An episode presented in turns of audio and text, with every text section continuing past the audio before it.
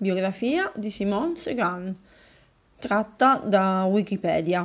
Simone Segan, conosciuta anche con il nome di battaglia Nicole Minet, nata il 3 ottobre 1925 a Tivar, è un combattente della resistenza francese. Figlia di contadini, circondata da tre fratelli, Simone Suran lavorava nella fattoria di famiglia allo scoppio della guerra, ma fu nel 1944, all'età di 18 anni, che si unì alla Resistenza.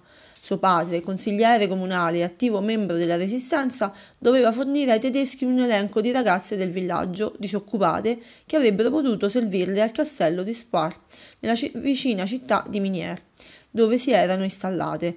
Perché sua figlia non venga requisita, decide di farla passare per sarta, ma una mattina i tedeschi arrivano alla fattoria con una pila di vestiti da rammendare. Presa nella sua stessa trappola, Simone deve lasciare Tivar e fingere di lavorare a Parigi con sua zia. Fu in questo periodo che si unì alla resistenza a Chartres insieme al suo futuro compagno, il tenente Bonser, con un desiderio particolare di seguire le orme del padre. Fu allora, sotto lo pseudonimo di Nicole Minier, che iniziò la sua nuova vita. Il gruppo di cecchini e partigiani a cui si unisce le fornisce una carta d'identità valida. Essendo stato bombardato il, resto, il registro civile di Dunkirk, divenne come un gran numero di combattenti della resistenza nativa di Dunkirk. La sua prima missione è rubare la bicicletta di un corriere tedesco. Mentre questa è nell'ufficio postale di Chartres, Nicole prende in mano la sua bicicletta che diventa, dopo essere stata riverniciata, il suo veicolo di collegamento. Dopo molte missioni, tra eh, Château-d'An e Chartres, l'FTP gli offre rapidamente di imbracciare le armi.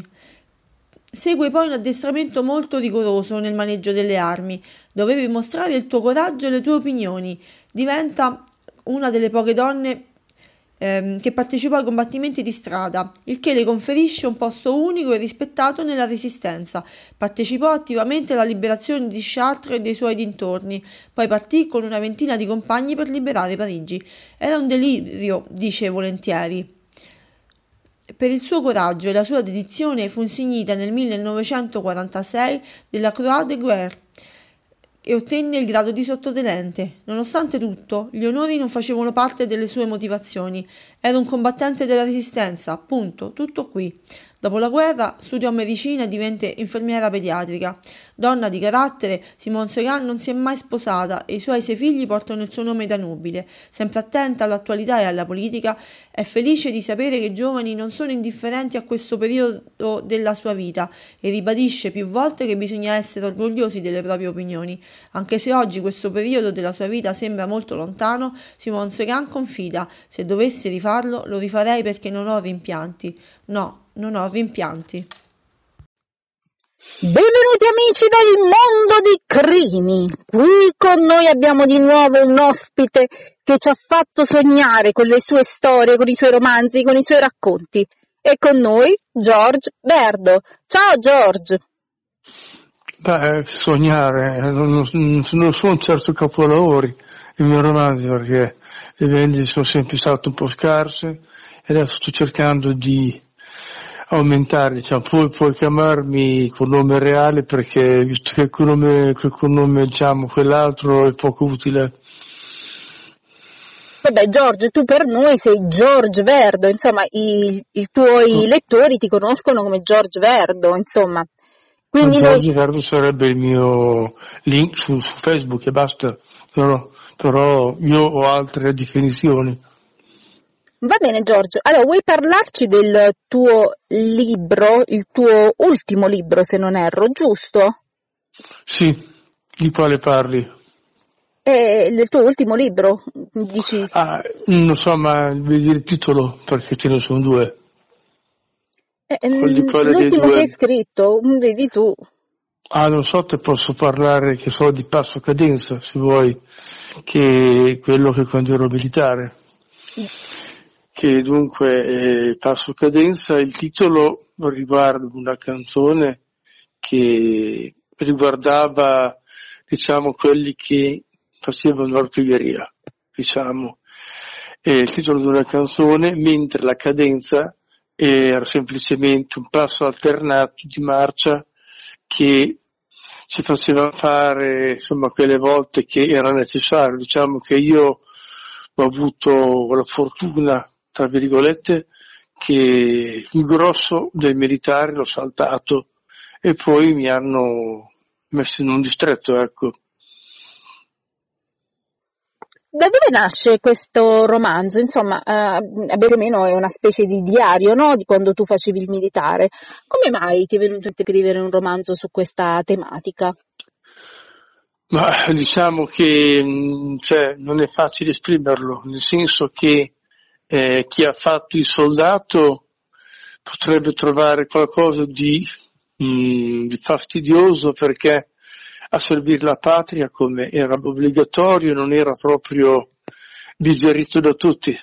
Ecco, tutta questa storia aveva causato anche il nonnismo, che vuol dire che quelli che si congedavano andavano a insidiare di notte quelli che erano appena arrivati, facendo loro degli scherzi, diciamo, poco, poco graditi, ecco, diciamo così.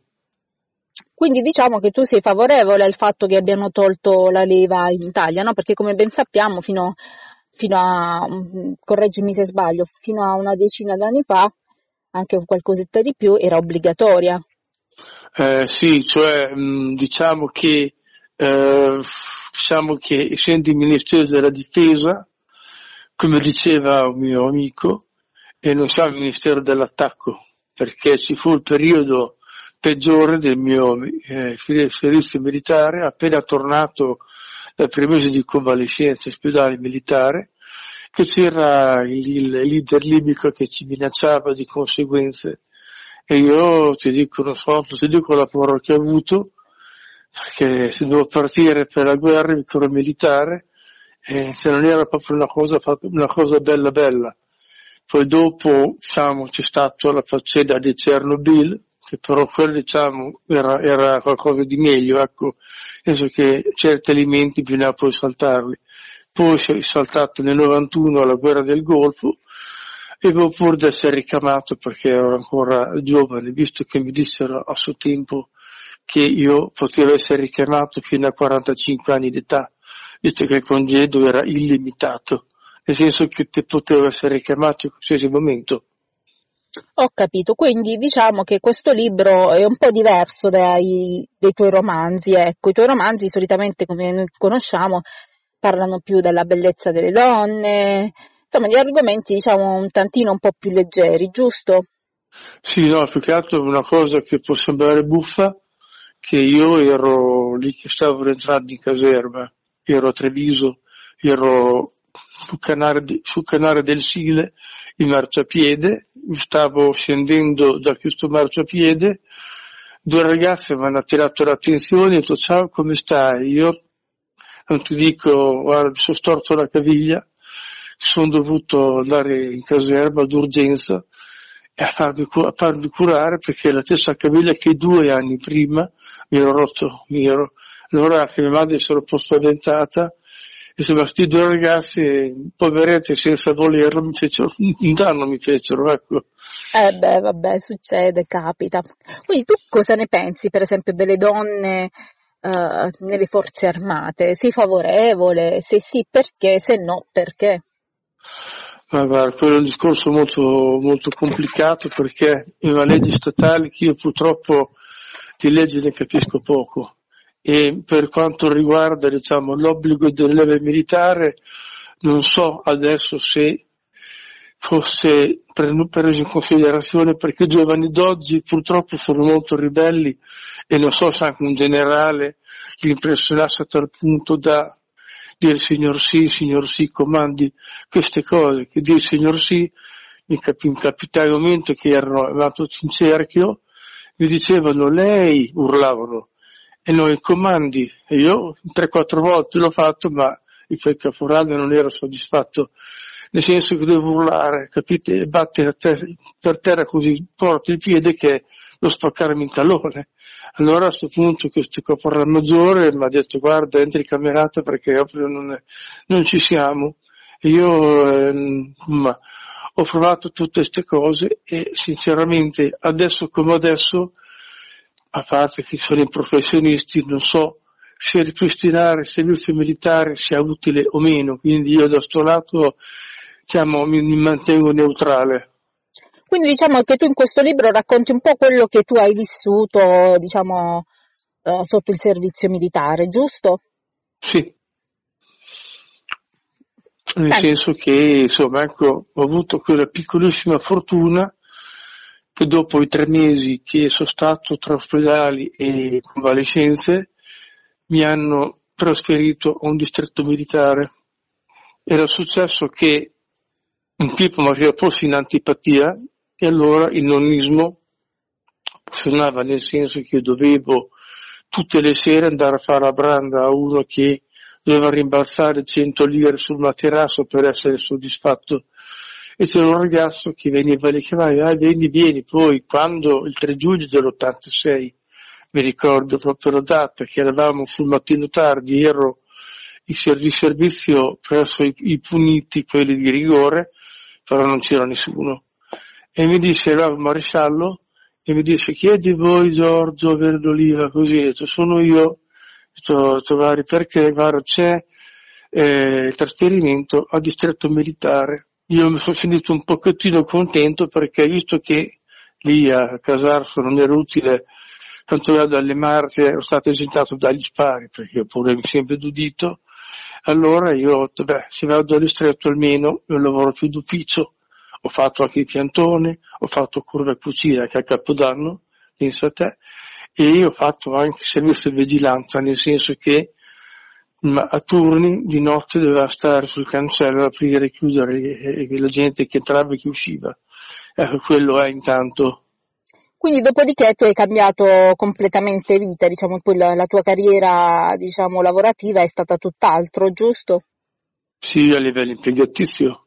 Poi alla fine è un po' dispiaciuto perché quel lavoro come aveva andato, mi piace moltissimo tenere in ordine alfabetico e numerico, ho dovuto congedarmi e abbandonare il lavoro lì, però poi mi era dispiaciuto però di fare la firma non me ne mandava, poi addirittura in questo distretto c'era anche dei civili, stranissima cosa, e c'era un sacco di colonnelli che però erano colonnelli un po' strani perché quello che stava dirigeva l'ufficio era un tipo che, che alzava piuttosto il gomito e fu mandato lì proprio perché aveva questo difetto che si ubriacava, così, ma così mi dissero proprio non dire a nessuno sta cosa e non faccio neanche noi perché non vorrei che se, se sentissi questo mi desse dei problemi. Scusami Giorgia, a chi hai consigliato il tuo libro? Ma diciamo a un pubblico diciamo generico, nel senso che si parla di un'autobiografia, forse la prima, perché di solito l'autore, una volta che ha già 5-6 libri già pubblicati, di solito conta un po' con l'autobiografia farsi conoscere. Io lì ho messo giù queste due righe del militare perché ho voluto, come dire, raccontare una storia, ecco, e vedere se qualcuno era interessato a comprarla. Io spero di sì perché ho già sentito dall'editore che qualcuno si era già interessato a questa cosa e mi fa piacere, ecco, diciamo.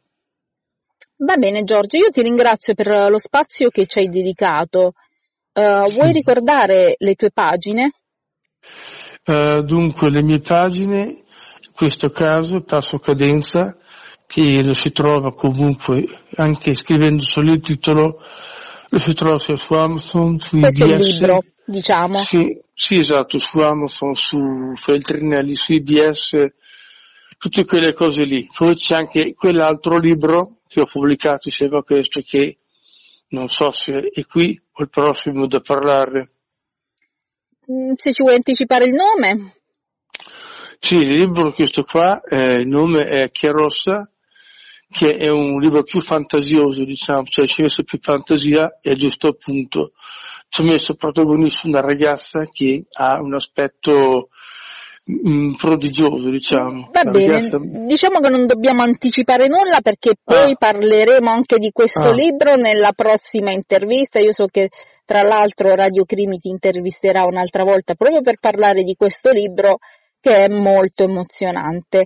Io volevo ricordare le tue pagine Facebook dove possono trovarti i nostri eh, radioascoltatori. Ah, niente, la mia è come hai detto tu, Giorgio Verdo, Facebook.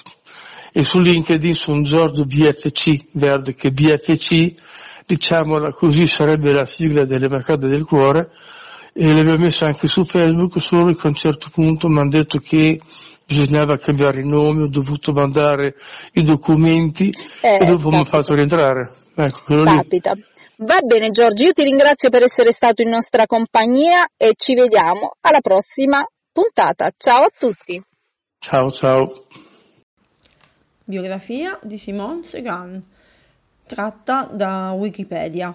Simone Segan, conosciuta anche con il nome di battaglia Nicole Minet, nata il 3 ottobre 1925 a Tivar, è un combattente della resistenza francese. Figlia di contadini, circondata da tre fratelli, Simone Suran lavorava nella fattoria di famiglia allo scoppio della guerra, ma fu nel 1944, all'età di 18 anni, che si unì alla Resistenza. Suo padre, consigliere comunale e attivo membro della Resistenza, doveva fornire ai tedeschi un elenco di ragazze del villaggio disoccupate che avrebbero potuto servirle al castello di Spar, nella c- vicina città di Minier, dove si erano installate. Perché sua figlia non venga requisita, decide di farla passare per sarta, ma una mattina i tedeschi arrivano alla fattoria con una pila di vestiti da rammendare. Presa nella sua stessa trappola, Simone deve lasciare Tivar e fingere di lavorare a Parigi con sua zia. Fu in questo periodo che si unì alla resistenza a Chartres insieme al suo futuro compagno, il tenente Bonser, con un desiderio particolare di seguire le orme del padre. Fu allora, sotto lo pseudonimo di Nicole Minier, che iniziò la sua nuova vita. Il gruppo di cecchini e partigiani a cui si unisce le fornisce una carta d'identità valida. Essendo stato bombardato il, resto, il registro civile di Dunkirk, divenne come un gran numero di combattenti della resistenza nativa di Dunkirk. La sua prima missione è rubare la bicicletta di un corriere tedesco. Mentre questa è nell'ufficio postale di Chartres, Nicole prende in mano la sua bicicletta che diventa, dopo essere stata riverniciata, il suo veicolo di collegamento. Dopo molte missioni tra eh, Château-d'An e Chartres, l'FTP gli offre rapidamente di imbracciare le armi. Segue poi un addestramento molto rigoroso nel maneggio delle armi. Dovevi mostrare il tuo coraggio e le tue opinioni. Diventa una delle poche donne ehm, che partecipò ai combattimenti di strada, il che le conferisce un posto unico e rispettato nella resistenza. Partecipò attivamente alla liberazione di Chartres e dei suoi dintorni, poi partì con una ventina di compagni per liberare Parigi. Era un delirio, dice volentieri. Per il suo coraggio e la sua dedizione fu insignita nel 1946 della Croix de Guerre e ottenne il grado di sottotenente. Nonostante tutto, gli onori non facevano parte delle sue motivazioni. Era un combattente della resistenza, punto, tutto qui. Dopo la guerra studiò medicina e divenne infermiera pediatrica. Donna di carattere, Simone Segan non si è mai sposata e i suoi sei figli portano il suo nome da nobile. Sempre attenta all'attualità e alla politica, è felice di sapere che i giovani non sono indifferenti a questo periodo della sua vita e ribadisce più volte che bisogna essere orgogliosi delle proprie opinioni. Anche se oggi questo periodo della sua vita sembra molto lontano, Simone Segan confida: se dovessi rifarlo, lo rifarei perché non ho rimpianti. No, non ho rimpianti.